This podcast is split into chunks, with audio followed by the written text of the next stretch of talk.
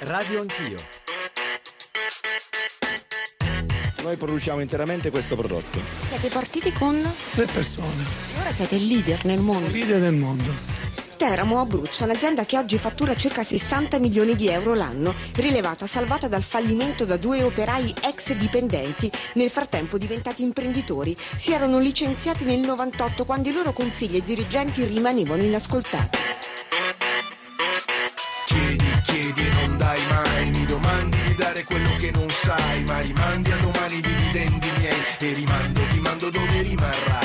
C'è una vecchia classe imprenditoriale che era assolutamente attaccata alla politica, che era la classe che viveva dei monopoli, che viveva delle concessioni, che ha bisogno sempre che il governo gli faccia una leggina o un emendamento per fargli fare il bilancio a fine anno. Questi obiettivamente spesso sono stati conniventi con la vecchia politica, l'hanno sponsorizzata. L'operaio è quello che si dà da fare, quello che si muove, che si alza al mattino, che produce, alla fine della giornata e dice ok, sono stanco, sarò anche un po' stressato, scocciato, però oggi ho lavorato, ho dato il meglio di me e ho prodotto. Ma è bello essere operaio.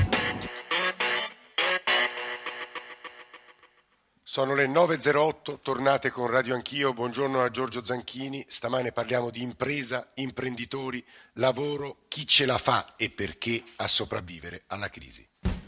Radio Anch'io, l'attualità in diretta con gli ascoltatori. E lo facciamo dal territorio, sul territorio, un impegno che Radio Anch'io ha preso oramai da qualche mese, cercare di viaggiare il più possibile, aprire i propri microfoni agli ascoltatori direttamente dai luoghi in cui le cose succedono, si svolgono, il lavoro si fa. E quindi stamane siamo a Castel Bolognese, in provincia di Ravenna, all'interno di un'azienda, la Comecer, che ci è sembrata una storia, un'azienda, un prodotto, un lavoro interessante. I nostri riferimenti per rispondere alle domande che abbiamo provato a proporvi durante l'anteprima, subito dopo fuori programma. Chi riesce e perché a sopravvivere alla grande crisi? Quali imprese ce la fanno?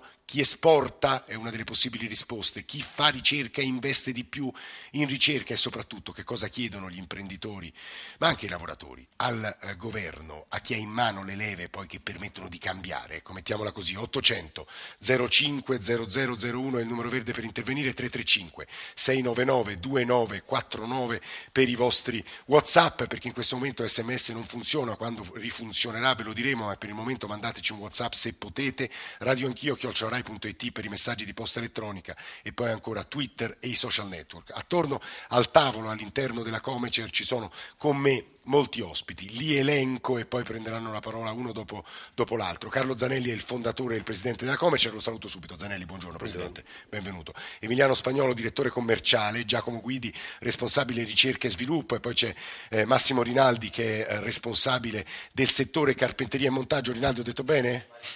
Marino Rinaldi, poi c'è Marco Mencarini che è responsabile tecnico, Mario Moccia che è responsabile della produzione e anche Roberto Malavotti che è responsabile del montaggio. Sentiremo poi voci altre diverse dal territorio e ospiti, Filippo Taddei, Maurizio Landini, Gianfranco Viesti, insomma la solita trasmissione che cerchiamo di costruire nel modo più ricco possibile. Però dicevo, Carlo Zanelli, fondatore e presidente della Comecer, questa è una storia che ci è sembrata interessante perché voi cominciate negli anni 70 qui sul territorio, siamo in Romagna, Castel Bolognese, provincia di Ravenna, con un rapporto con un ente, un grande ente pubblico, l'Enea. Con l'Enea, sì, esatto. Che facevate con l'Enea? Con l'Enea facevamo ricerca. In particolar modo abbiamo fatto tantissime cose e tutte finalizzate alla ricerca, non avevamo un prodotto standard o non lavoravamo su prodotti standard. Poi nell'85, a seguito del referendum, ricordiamo l'87 referendum sul nucleare, il nucleare viene bandito dal nostro paese, quindi in sostanza entrano in crisi perché loro con l'Enea fornivano tecnologie nel settore nucleare, in quel momento azzerate il fatturato. Più che altro fornivamo contenimento di prodotti tossici e radioattivi. A quel punto, dopo il referendum, voi passate da un fatturato di 4 miliardi a zero. A zero, completamente. Che si inventa lei? Una fiera in Svizzera finalizzata al medicale. E di lì abbiamo cercato di trasferire l'esperienza del nucleare sul medicale. E cioè?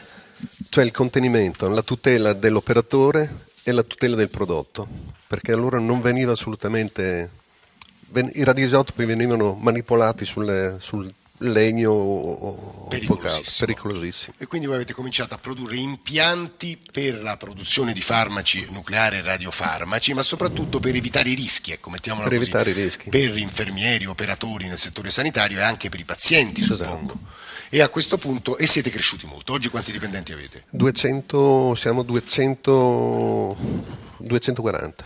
E negli ultimi anni, cioè dall'inizio più o meno dal 2010, quindi dal cuore della crisi, in questi, fino al 2014 avete assunto mi pare un altro 90-100 persone. Sì, un centinaio di persone. Con che tipo di contratti? Perché parleremo anche di articolo 18 stamane.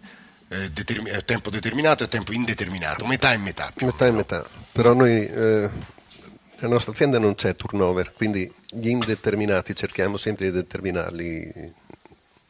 Sia più chiaro qui, Presidente. Cioè, quelli che vengono qui a tempo determinato vengono poi dopo confermati. E questa è sempre una buona notizia, un buon segno. Mi dica un'ultima cosa, fatturato? Fatturato quest'anno siamo oltre 50 milioni di euro.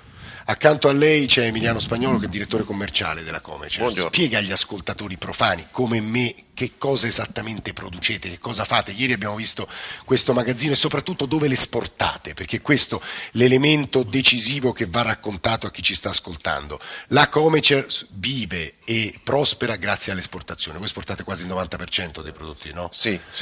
E purtroppo in Italia noi viviamo, le nostre imprese vivono per l'80% di vendita all'interno del nostro mercato italiano, e quindi essendo i consumi depressi fanno un'enorme fatica. Voi diciamo prosperate incrociando le dita perché esportate tutto, giusto Spagnolo? Sì, noi il valore della nostra esportazione è pari al 90% del fatturato. Dove esportate?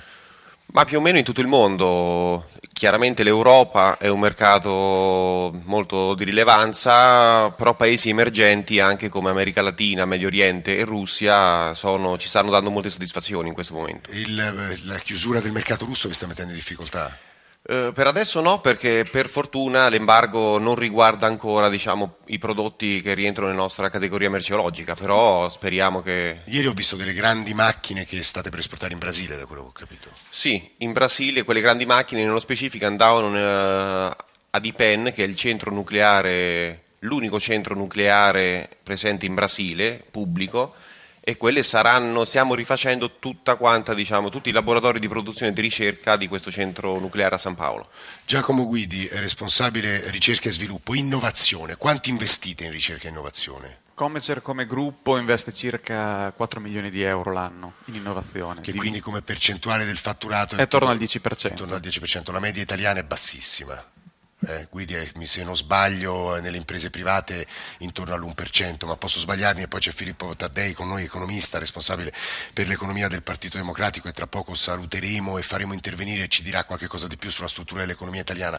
Però dicevo, Guidi, è importantissimo questo 10%, perché voi sull'innovazione e la ricerca basate il vostro presente e il vostro futuro. Sì, noi non possiamo farne a meno a prescindere. Dopo, il nostro obiettivo è quello di ovviamente avere prodotti che primeggiano nelle nostre fasce di mercato, e all'R&D viene anche chiesto di espandere le possibilità di Comecer su settori nuovi, ed è quello che stiamo facendo. Che vuol dire fare ricerca? Avete ingegneri, fisici, chimici? Allora, fare ricerca per noi è un lavoro molto complesso, perché abbiamo problemi nucleari, problemi sui farmaci, problemi di processo e grandissimi impianti, per cui vuol dire mettere insieme persone diverse in ambito multinazionale, perché abbiamo una filiale in Olanda che a sua volta ha un gruppo di ricerca e sviluppo, per cui c'è questo coordinamento interno.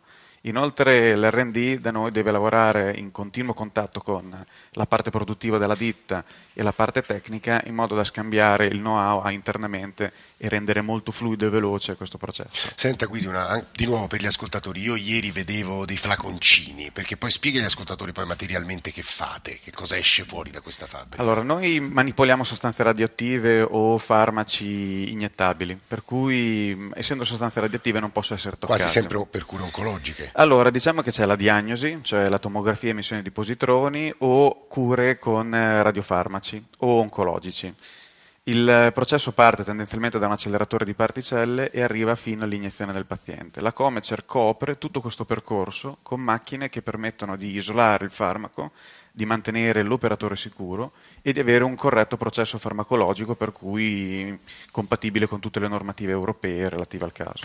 Ci scrive Franco, è una mail che mi sembra di grande interesse. Dalle nostre parti c'è una società in parte pubblica che si chiama ACOM, che prepara i radiofarmaci tumorali, radioisotopi per le apparecchiature PET, e lavora solo per il mercato nazionale ed è in passivo, tanto che la provincia di Macerata e le altre componenti pubbliche che ne detengono la maggioranza vogliono vendere le loro quote, non investono più da anni sull'aggiornamento del prodotto, il sistema sanitario locale acquista addirittura da altri il prodotto e la stessa Regione Marche sembra contrastare la crescita di questa realtà. La sanità marchigiana è gestita di fatto dall'Emilia Romagna. A buon intenditor, poche parole. Questo in realtà non lo so. Vi dicevo che noi stamane partiamo da questa storia, non dico esemplare, ma questa storia ci è sembrata significativa per parlare di tutto il paese. Saluto nel frattempo Filippo Taddei. Onorevole professore, buongiorno, benvenuto. Ci sente Taddei? Sì, buongiorno, la sento benissimo. Professore, buongiorno. È il responsabile economico del Partito Democratico, è un economista e ci aiuterà subito dopo aver ascoltato altre voci che abbiamo raccolto, che Valeria Volatile ha raccolto ieri sul territorio, per estendere un po' il quadro, perché la Comecer sta bene per fortuna, ma obiettivamente anche una regione come la Romagna e l'Emilia Romagna gli anni della crisi li hanno sentiti, li hanno sofferti, e quindi ora sentiremo le voci sia di Iader Dardi, che è responsabile della CNA, sia di un imprenditore, che ci aiuteranno, come dicevo, ad allargare il quadro.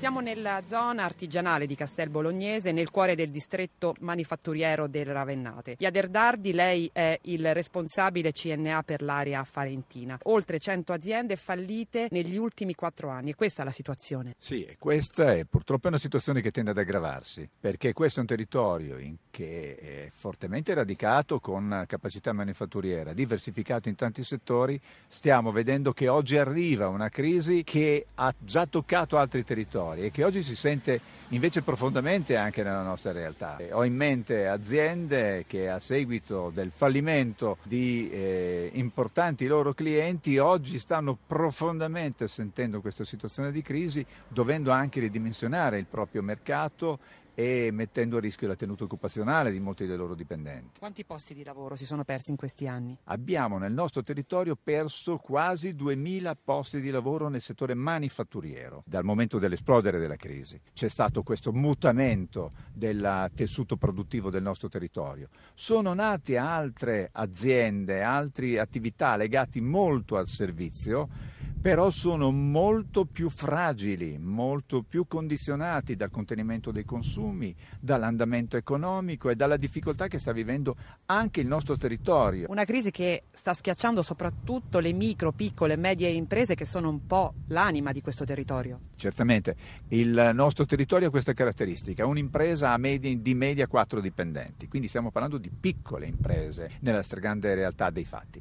Abbiamo imprese strutturate ovviamente, alcune di queste sono state capaci di riorganizzarsi, ma molte di loro stanno risentendo profondamente delle difficoltà che riscontrano con lo Stato per avere riscossi i loro crediti. Per poter far fronte alla esigenza di liquidità devono andare in banca, con le difficoltà delle banche che non erogano adeguatamente il credito a fianco delle imprese. Una grande lamentela, una grande lagnanza da parte di molti degli imprenditori che abbiamo incontrato è quella della burocrazia. Direi che oggi è al primo posto nelle lamentele che vengono poste da parte delle imprese. Ogni volta è un controllo che si avvita sulla carta, sulla firma, sul documento e sui tempi lunghi per rilasciare queste autorizzazioni.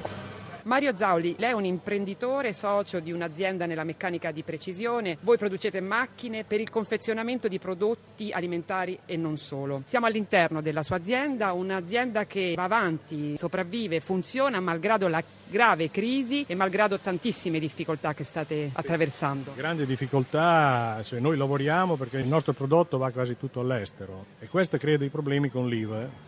Non siamo a credito dallo Stato di 1.500.000 euro di IVA al 30 dell'anno scorso. Ci troviamo in grosse difficoltà perché ancora li dobbiamo riscuotere questi soldi. Che cosa ha comportato questo? Comporta che non abbiamo liquidità, cioè siamo fuori, dobbiamo ricorrere al credito bancario per portare a casa questi soldi, perché per noi sono vitali per continuare il giro di produrre le macchine. E le banche vi stanno venendo incontro? Sì. Diciamo che ci stiamo venendo incontro, ma con grande difficoltà. Sì, ci vengono incontro, ma non totalmente a quello che ci servirebbe. Insomma. Quali sono le altre questioni, le cose che proprio non vanno per voi? La burocrazia che c'è nel lavoro, la burocrazia che c'è, qualunque pratica devi fare. Abbiamo un problema diverso da quello che si sente in televisione, disoccupazione. Noi facciamo fatica a trovare personale qualificato. 9.21, siamo a Castel Bolognese, Romagna, Radio Anch'io sul territorio per raccontare le realtà imprenditoriali locali che in realtà ci sembrano significative esemplari di situazioni nazionali. La Comecer, che produce impianti per la produzione di radiofarmaci. Sentivo poco fa Zauli, l'imprenditore, lamentare le lentezze della restituzione dell'IVA anticipata. Leggevo in questi giorni dei dati abbastanza impressionanti: 2 anni e mezzo in Italia il tempo medio, in Spagna 6 mesi, in Germania e Francia mi pare 1 mese, in Inghilterra 7-10 giorni. Una domanda che in realtà mi serve per andare dal professor Taddei, responsabile economico del Partito Democratico, ma che chiederei poi a Carlo Zanelli, che è il fondatore e il presidente della Comecer. Ieri sera, incontrandoci, le ho chiesto: ma lei che chiederebbe al governo? Lei che mi ha risposto: meno burocrazia. Ma che intende per meno burocrazia? Qualsiasi pratica si faccia ci vuole un sacco di tempo per ottenerla. Tipo la costruzione del capannone, tipo... Perché lei vorrebbe assumere altre persone? Siete 240, ha bisogno, visto che forse arriveranno delle commesse, anche qui incrociamo le dita, importanti, di altre 30 persone. Sì, circa. E non può fisicamente mettere all'interno del magazzino perché non c'entrano. No. Per ottenere il permesso di costruzione del capannone ci vogliono come minimo 2 anni. E quindi come farà?